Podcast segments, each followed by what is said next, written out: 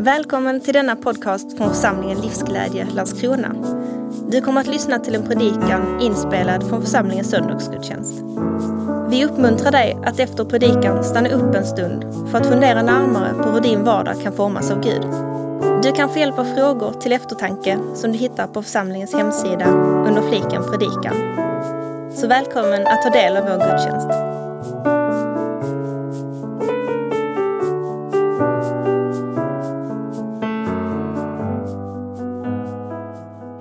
Judarnas påskfest närmade sig och Jesus gick upp till Jerusalem. I templet stötte han på dem som sålde oxar och får och duvor och de som satt där och växlade pengar. Han gjorde en piska av repstumpar och drev ut allesammans ur templet med deras får och oxar. Han slog ut växlarnas pengar och välte omkull deras bord och till dem som sålde duvor sa han bort med allt det här. Gör inte min faders hus till en saluhall. Och hans lärjungar kom ihåg att det står skrivet så här. Lidelsen för ditt hus ska förtära mig. Hmm. Judarna sa då till honom, vad kan du visa oss för tecken du som gör det här? Jesus svarade, riv ner detta tempel så ska jag låta det uppstå igen på tre dagar. Judarna sa, men i 46 år har man byggt på det här templet och du ska låta det uppstå på tre dagar. Men det tempel han talade om var hans kropp. Och när han sedan uppstod från de döda så kom hans lärjungar ihåg att han hade sagt detta och de trodde på skriften och på det ord som Jesus hade sagt. Heligande, nu ber vi om att få välkomna dig och att du skulle öppna ditt ord för oss idag så att det får bli levande och verksamt och tala in i våra liv och in i vår församling. Vi ber helige Ande att du ännu mer skulle måla Jesus för oss. Ännu mer lära, låta oss få lära känna vem Jesus är och ge våra liv till honom. Låt det här få ära dig Jesus. I ditt namn ber vi. Amen. Ja, alltså jag fastnade för den här texten. Jag tyckte det var riktigt spännande. Någonting gick igång i mig när jag upptäckte att här möter jag en riktigt arg Jesus. Alltså vi ser ju några gånger i evangelierna att Jesus liksom blir upprörd. Några gånger så tar han verkligen och höjer rösten och talar till rätta fariseerna eller eh, några judiska ledare. Men då använder han ju alltid ord, alltså han går i argumentation och han vrider och vänder och utmanar deras argument och så. Men det här har jag faktiskt aldrig sett innan. Han binder av rep binder han en piska och så driver han ut kor och får från tempelområdet. Alltså det står inte att han slår någon men det står att han driver på i alla fall. Han välter bord. Alltså, och då vill jag ställa frågan till er. Har ni någon gång mött Jesus riktigt arg? Är det någon som har gjort det? Alltså jag tycker att när jag pratar med Jesus så tycker jag ofta han är väldigt mild. Han är tålmodig, han är nådefull. Någon gång vet jag att jag upplevt hans rättspatos. Alltså en gång så kommer jag ihåg att jag väldigt tydligt stod på en svag människas sida och vi skulle till migrationsverket som kändes som en, som en Goliat, liksom vi skulle ta oss an. Och då kommer jag ihåg att jag liksom på den morgonandakten upplevde så starkt det här rättvisepatoset som Jesus har. Att han liksom stod och kämpade med oss på den svaga sidan mot den stora starka motparten. Men han var inte arg kanske, men han hade liksom en geist i sig. Men vad spännande att vi möter en riktig arg Jesus. Alltså i den här berättelsen så möter vi en helig Jesus på en helig plats med en helig vrede. Och jag ska börja lite i att prata någonting om känslor. Alltså i Bibeln så finns det ingen begränsning. Här finns alla känslor. Alltså varenda en utan större värdering om det är rätt eller fel. Jag vet inte om ni har läst eh, och levt i Saltaren där det finns böner och sånger. Många av dem är inspirerade eh, till de här lovsångerna vi ofta sjunger. Där finns alla möjliga känslor också. Starka känslor som, som vi knappt vågar uttala i vår kyrka. Och en gång då är David, han som har skrivit så många vackra sånger och psalmer, en gång så är han riktigt arg. Och han ber faktiskt till Gud att eh, han, han hatar sina fiender, säger han. Så ber han till Gud, kan inte du ta död på dem? Alltså det där är ju ingen god kristen bön. Men David som är vår förebild ändå, som, som ger så många vackra sånger och som har gett oss så många goda böner. Alltså han, har ju, han tvivlar ju inte på om Gud kan tåla och höra de där orden, eller hur? Alltså inför Gud så, så finns det inga känslor, inga tankar, inga böner som Gud inte tål att höra. Han, han är liksom öppen för att eh, ta emot allting som vi vill häva ur oss. Ehm, om han sen besvarar de bönerna, det är ju en annan sak. Alltså han, han, han, tyckte nog inte att det var en bra bön, så han sa inte ja, amen på den, utan han liksom hjälpte nog David eh, att hantera sina känslor på ett annat sätt. Men, men Gud är intresserad av våra hjärtan, både det vackra och det fula. Eh, och, och, just i det där oförställda mötet när vi häver ur oss så, så är det som att Gud kan jobba någonting med hårdheten i våra hjärtan kanske. Eller de där, vad de där känslorna uttrycker och göra så att vårt hjärta mjuknar, vår blick förändras. Vi får hjälp att liksom navigera i alla känslosvallen sådär. Så det är ingen slump att Psaltare är en av, är en av Bibelns mest älskade böcker. Alltså lev med den om du vill lära dig att ännu mer uttrycka dina känslor inför Gud. Be med de bönerna som många människor har gjort i, i flera tusentals år. Så där finns ett språk som är liksom utan snyggfilter, utan Instagramfasader, bara äkta och ärligt rakt till Gud. Så alla känslor är tillåtna inför Gud. Sen så säger Paulus så här att vi, vi har ett ansvar för vad vi, vad vi gör med våra känslor. Han säger så här, grips ni av vrede så synda inte. Låt inte solen gå ner över er vrede, ge inte djävulen något tillfälle. Alltså vi ska ju vara medvetna om att när vi är arga, när vi känner vrede eller andra så starka känslor så kan det skada andra människor. Vi vet att det kan skada en gemenskap så här om man uttrycker sig hur som helst. Eh, alltså vrede kan leda till något gott men det kan ju också leda till synd. Alltså att vi liksom uttrycker hat mot varandra eller förtal eller ljuger eller fördärvar eller förstör och det där. Då får ju djävulen något tillfälle precis som Paulus. Så Inför varandra så behöver vi vaka över hur vi pratar, men inför Gud, han tål allt. Han går inte sönder om du är vred eller inte håller med honom, utan han tål att höra och vill höra det som är äkta och kommer direkt ur våra hjärtan. Ja, men då går vi tillbaka till evangeliet här och varför är Jesus så arg den här dagen? Ja, om vi ska teckna en bakgrund till den här berättelsen så är det så att det är den judiska påskhögtiden Pesach. Man firar och man minns att man en gång var slavar i Egypten men hur Gud befriade folket, ledde folket ut från farao, ut från Egypten, genom Röda havet och till öknen, bort från fängels, fångenskapen. Och den här högtiden är en stor högtid. Så människor, judar, eh, utspridda i romarriket, stora avstånd, de vandrar långa sträckor, pilgrimsvandrar till Jerusalem för att fira högtiden i templet i Jerusalem som den här helgen bara sjuder av liv. Alla är liksom där.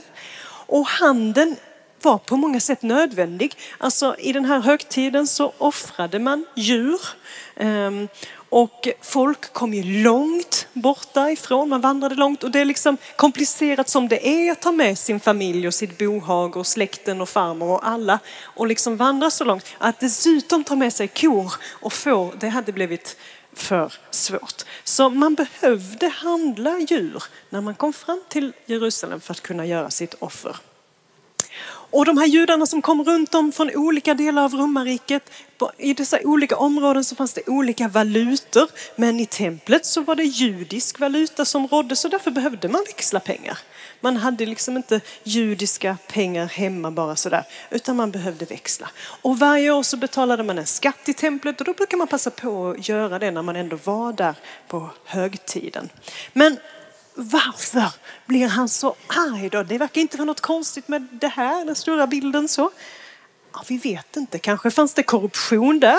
Alltså att de som växlar pengar tog in lite extra ränta för sin egen del.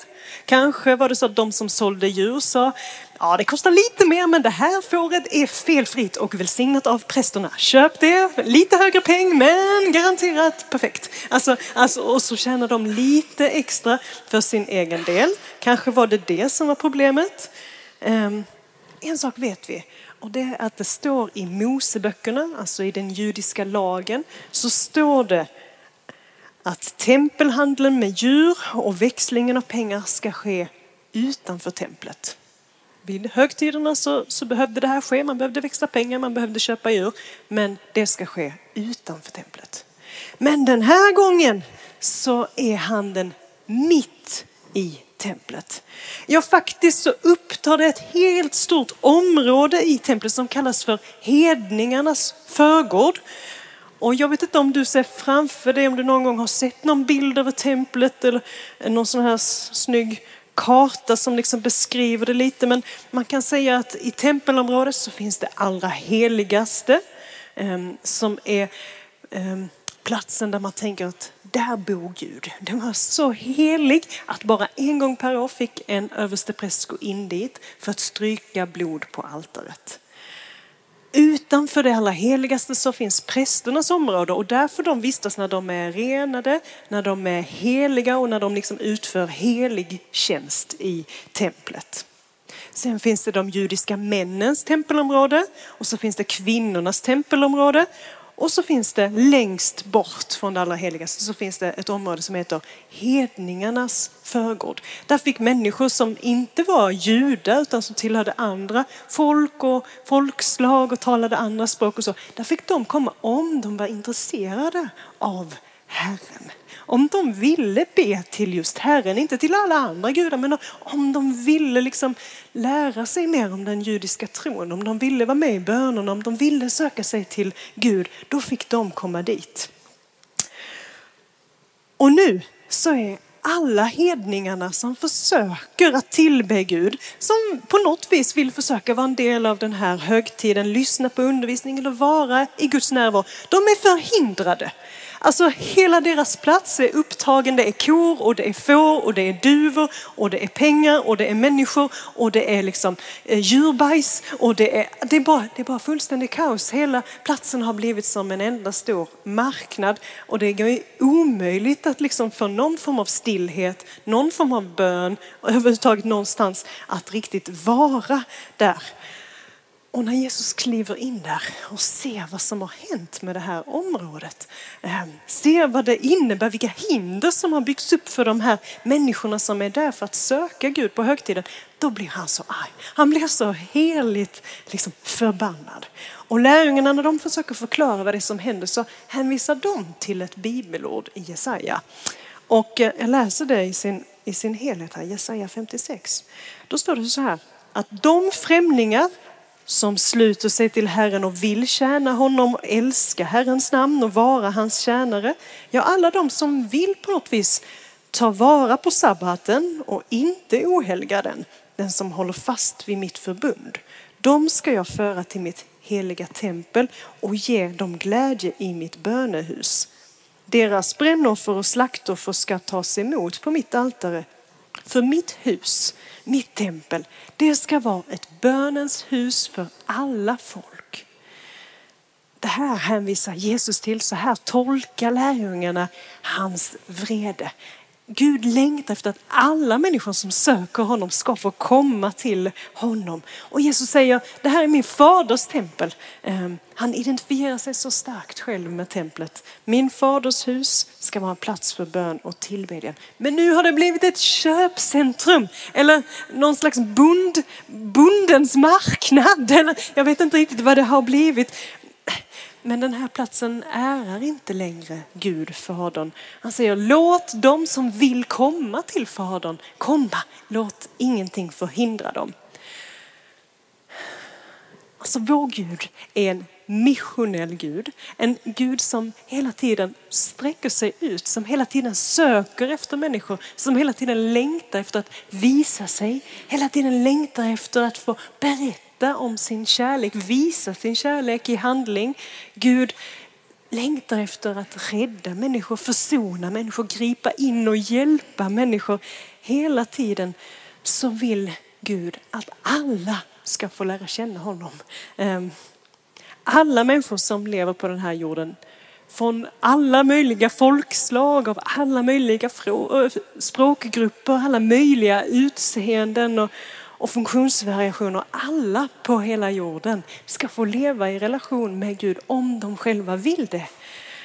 Och är det någonting som gör honom arg så är det när någonting hindrar honom, eh, när någonting hindrar människor från att söka Gud. Ehm, när han håller på och driver ut, jag vet inte exakt hur det går till, hur det ser ut när han driver ut får och oxar och, och människor och handlar och välter bord och allt vad han gör. Jag vet inte exakt hur det ser ut men då så kommer några fram till honom. Man kan ju undra, fanns det inte ordningsvakter där? Det vore väl en logisk fråga. Men, men han får hålla på en stund verkar det som. Sen kommer det några fram till honom och så knackar de honom på axeln och så säger de Vad har du för auktoritet att göra så här? Det är en befogad fråga, eller hur? Vem, vem är du här? Eh, du är inte någon liksom, präst här. Vem är du? Vad har du för auktoritet? Visa oss ett tecken. Alltså om du är från Gud, visa då att du har auktoritet, att du är från Gud. Och då så säger Jesus bara så här. Riv ner detta tempel så ska jag låta det uppstå igen på tre dagar de blir rätt så provocerade och så säger de vi har precis renoverat det här templet, det har tagit 46 år. Hur tänkte du med tre dagar? Alltså det är inte många stenar vi hinner lyfta upp liksom på den här höjden på tre dagar.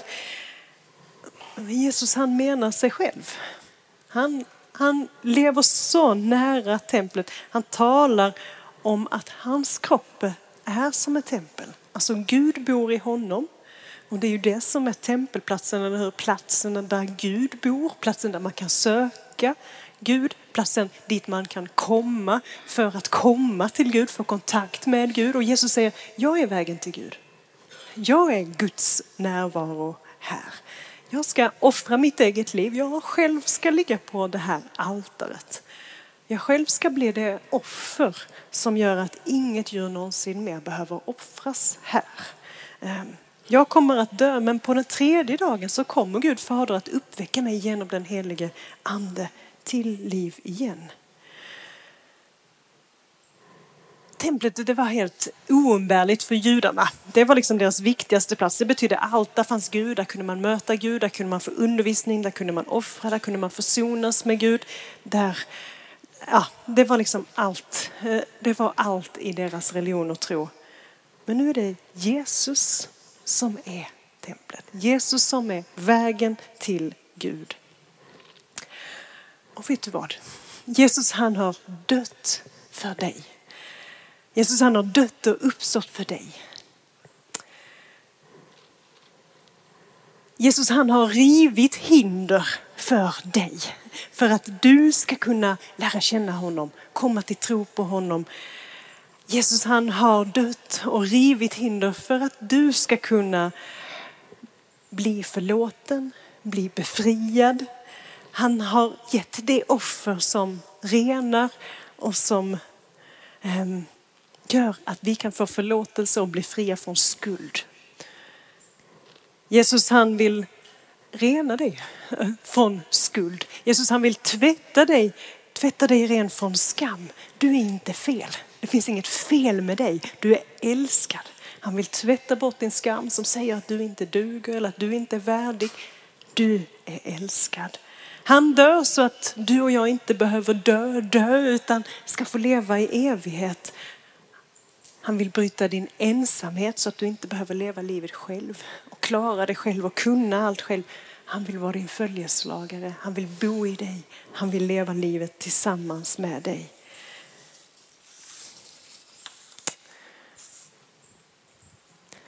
Så vad innebär det? Vad är det jag har sagt i den här predikan? Jo, Jesus han blir arg.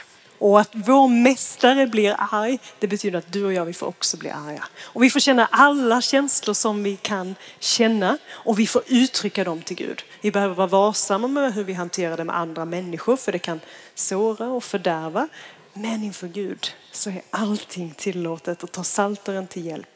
Jesus han är riktigt arg den här gången för att människor hindrades från att komma till honom. Alltså han blir uppriktigt arg när någonting står i vägen för människor att själv få lära känna Gud, möta honom. Han vill leva i relation med oss var och en. Och Jesus han har dött och uppstått för dig och för mig, för varenda en av oss. Han har gjort allt för att röja hinder för dig och mig så att vi ska få leva tillsammans med honom. Och han har gjort det för din granne, han har gjort det för din släkting, han har gjort det för din arbetskamrat. Och vi kan få be att Jesus ska fortsätta att riva hinder för de människor som, som på något vis söker Gud eller är öppna för Gud. Och du kan stämma in i den bönen. Och jag tänker att vi också kan skicka med frågan till oss och till oss som gemenskap. Finns det några hinder som vi med våra ögon kan se som faktiskt är hinder för människor att ta emot av de goda nyheterna, ta emot av Jesu kärlek som är för var och en som finns på den här jorden. Inte en enda person blundar han eller liksom stänger vägen för. Nej, Jesus är alltid den som röjer hinder, röjer hinder, öppnar vägar för att möta, för att älska, för att frälsa. Vi ber tillsammans. Jesus, tack för den du är. Tack att du är helig och god. Du är mild och tålmodig och du kan också bli riktigt arg. Tack att vi får följa dig, ta rygg på dig. Och vi är precis de vi är med alla våra känslor. Och du blundar inte, du backar inte för någon av dem.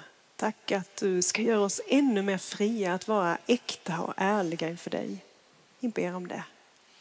Så tackar vi dig för vad du har gjort. Att du älskar oss så mycket att du själv har kommit till jorden för att visa vem Gud är. För att ge Gud ett, ett ansikte, en kropp. Och tack att du har gått så långt att du till och med gav ditt liv för oss för att vi inte ska behöva dö utan för att vi ska få leva i evighet tillsammans med dig. Tack att du redan här och nu ger oss förlåtelse. Du, du tvättar av oss den klibbiga skammen. Du gör oss fria att älska och tjäna dig och människor vi möter i vår väg. Herre, hjälp oss i våra liv, mitt i de liv vi lever här och nu att se hur du är verksam i andra människors liv. Tack att du söker dem som också är på vårt hjärta. Våra släktingar, våra grannar, våra arbetskollegor. Mm, de vi ser när vi är ute och promenerar i stan. Tack att du älskar dem var och en. Och jag ber att du skulle röja hinder. Och du skulle hjälpa oss om du vill visa för oss några hinder som vi kanske har varit med och byggt upp eller kan i alla fall identifiera. Gud, vi vill se att din kärlek skulle nå fram till ännu fler. Vi ber om